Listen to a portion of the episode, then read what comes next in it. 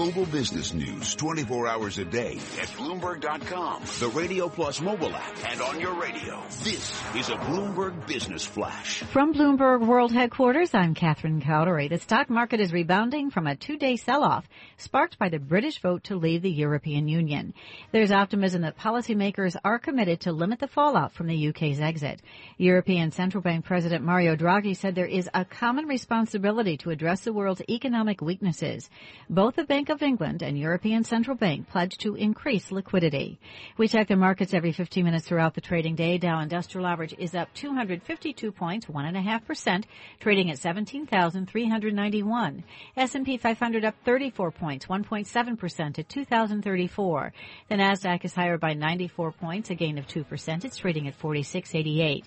West Texas Intermediate crude oil up $1.58 a barrel, 3.4% to 47.92. Spot gold is down $8.10 an ounce at 13.1660, and the 10-year Treasury is down 6/32 with a yield of 1.45%.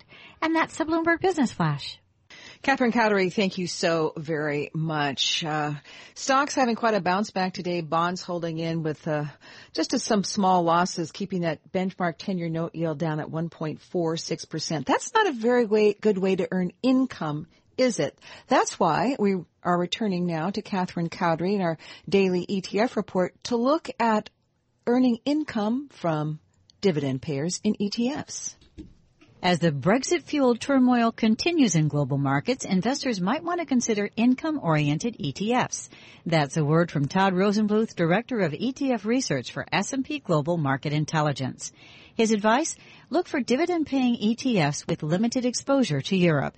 He suggests considering the ProShares S&P MidCap 400 Dividend Aristocrat ETF, ticker REGL. Mid-cap companies tend to be more insulated from the economic uncertainty that's taking place in Europe, that's taking place in Japan and other markets as a whole. So good growth potential with an income component as well. Rosenbluth also likes the Wisdom Tree Small Cap Dividend Fund. It has exposure to financial services companies, industrial companies, consumer discretionary companies that are currently paying a dividend, and according to the Wisdom Tree approach to selecting securities, have room for dividend growth. That ETF trades under the symbol DES and has $1.3 billion in total assets. That's your Bloomberg ETF report. I'm Catherine Cowdery. You're listening to Taking Stock with Pim Fox and Kathleen Hays on Bloomberg Radio. Brexit, the impact on stocks. Well, it's faded at least for today, but we don't know if it's really faded after 2 days of pounding after the vote. U.S. equities are now up, as you just heard Catherine Cowdery reporting, anywhere from 1.5% to 2% across the board on the major market indexes. But, you know, if you've been watching the market lately or even for a long time, you know you can't let one day of rebound fool you.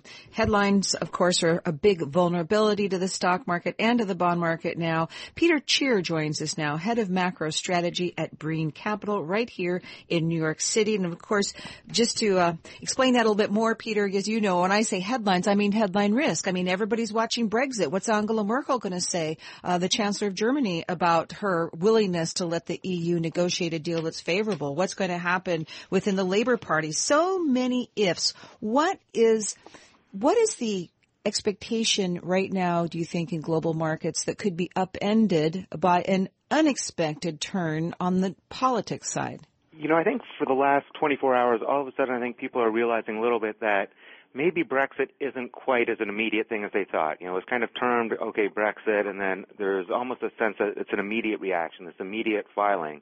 And I think quickly we're finding out, one, this is going to be delayed, right? Cameron's already stepped down, so they're going to have to find a new leader. There's a chance maybe there'll be a new election in England to determine this.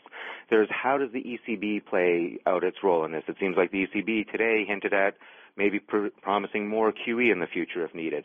And then is Merkel going to continue a hard line? Is she going to be aggressive against England? Or is there the small chance that they start using this as a way to back up? Because if you look, countries, even Merkel is at her own trouble in Germany about the immigration issue. This immigration issue is not just, you know, a northern, you know, England issue. It's kind of hit all of Europe. So this might be the chance to back up a little bit and create a better union. All right. Let's say that we get through this, we get further. Maybe she backs up. The UK calls a general election. They get ready to elect their next prime minister. And it seems that this really is heading toward the next step. Can't go back. You can only go down the road. What about the dominoes that this could cause to start falling? What is the risk there? What is the pattern you see? And I think the pattern there would be, you know, Spain, they muddled through their election and they came out okay. It actually wasn't as bad as some feared. But I think you would see this kind of ongoing, you know, demand from countries, people to, hey, let's challenge whether we want to be part of this. And again, I think England's actually the relatively easy part because they're not part of the common currency, so it's actually much easier to separate. If you start talking to Spain and Italy and they start threatening to pull out or they want out, that becomes much, much more complicated. And I think that grinds things to a halt much faster even than anything that's going on in the UK. So I think that's the real fear, is that you get this domino effect. And I think within that, the one thing we're all very concerned about is, have the central banks kind of lost their mojo? Do they really have the ability to support this? I think the Fed lost a lot of credibility when they put June on the table and then didn't have the data to support that. So I think we're at this real fragile state where if you start seeing these dominoes in place that slow the global economy and this lack of faith in these central bankers, you could have a pretty severe sell-off. And, you know, we looked potentially down to 1,700 on the S&P if we get that scenario. I think to get there, first we have to see, A, that the dominoes are coming, and, B, there's just too many shorts in the market. I think part of the reason today we're getting this big rally is there were so many people prepared for Brexit that it wasn't as damaging as it could have been otherwise, and now you're kind of getting this short squeeze led by the VIX, which is going down dramatically. All these VIX ETFs, I think, are buying back stock effectively or implicitly through their actions. So that's part of the reason we're getting this rally. It's not that it's over. We're getting a bit of a short squeeze.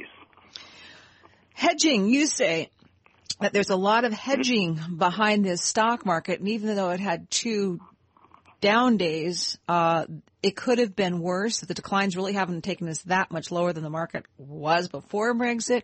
What is going on there? And again, I think we've had this period of time, really since the February rally started, that no one's really liked this rally. And I think we got lucky as a marketplace that we were pretty close to the highs. We were 2,070, I think, the Friday before the Brexit vote was occurring. So, you know, not last Friday, but the Friday before. And I think that gave people a lot of confidence. Hey, you know what? I'm not going to bet on Brexit winning or on Remain winning, because what's the upside? So I think we got very lucky that this has been a market that has not been well loved. I think people are underinvested. Cash balances remain very high. You've seen all this options activity, put call ratios were very high, and you've seen all these inflows into these VIX ETFs and ETNs. So I think people were very, very well prepared for this Brexit vote, which is why originally we only went from 20,000 and down to 20,050 and even, you know, 2010. So it hasn't been that dramatic sort of pullout because everyone wasn't positioned off sides. And for myself, when I look at the macro world, I'm always looking at how people are positioned. I think the fact that people are positioned so lightly on risk was a relatively saving grace and is letting us get this rally today. Your single largest fear. Everybody listen to Peter Tchir's single largest fear.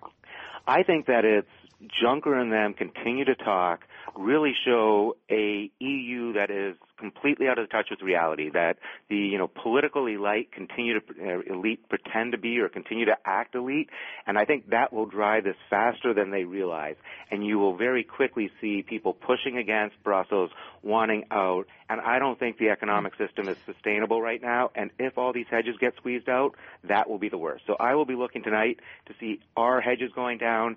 Do you see shares outstanding in some of these VIX ETFs come down? If you see that, okay, coupled with an adamant, you know, EU or a EU that's out of touch, then, yeah, I think we have trouble. Jean-Claude Juncker is the president of the European Commission. That's why his words are so important. What about a possible wave of credit losses in the investment-grade market? And, you know, to me, if we start this next wave of selling off, I'm very concerned that it starts hitting the investment-grade space, not necessarily because there will be defaults, but because there will be mark-to-market losses. And how I look at the world, I look at it a little bit through, I call it Maslow's, you know, hierarchy of credit bubbles. And we've kind of already seen high-yield sell-offs, and we've had a couple in the past year. And what happens in high-yield sell-offs, we get volatility in the equity market, but it's usually contained. And the reason for that is I think most people invest in high yield with their eyes wide open, that they understand, hey, you know what, I might lose 5%, but I'm trying to make 8 or 9%, so I'll deal with that volatility. It's the investment grade where people are only trying to make 3 or 4%, where all of a sudden if you see this big spread widening and people lose 2 or 3%, that all of a sudden they question whether they want to be in there. They sell. I think, you know, just before us, they were talking about, you know, dividend stocks. Same sort of thing. There's been this huge flight into so-called safe stocks, all this yield-hungry investments. And I think there's very crowded trade. And if it starts selling off, I'm not sure who the buyer of this is. So that's why this chips into investment grade, which is a much bigger problem for the equity market. 15 seconds. Your second biggest fear is that the stock buyout blackout period starts. Companies won't buy back stocks, and that's a big issue potentially. Yeah, and I think that's part of what happened in January, February, is one of the big drivers of this market has been companies buying back their own stocks or selling puts against their stocks. And as they come into earning period, they get blacked out. So they cannot do that during earnings period. So, again, very susceptible to a January, February type time frame, exactly as we start July. Well, the J months, there's some potential pitfalls there. Thanks so much to Peter Tchir. He's head of macro strategy at Brean Capital. He's coming back. Dave Wilson, our stocks editor, to look at movers and shakers with me. I'm Kathleen Hayes. This is Taking Stock on Bloomberg Radio.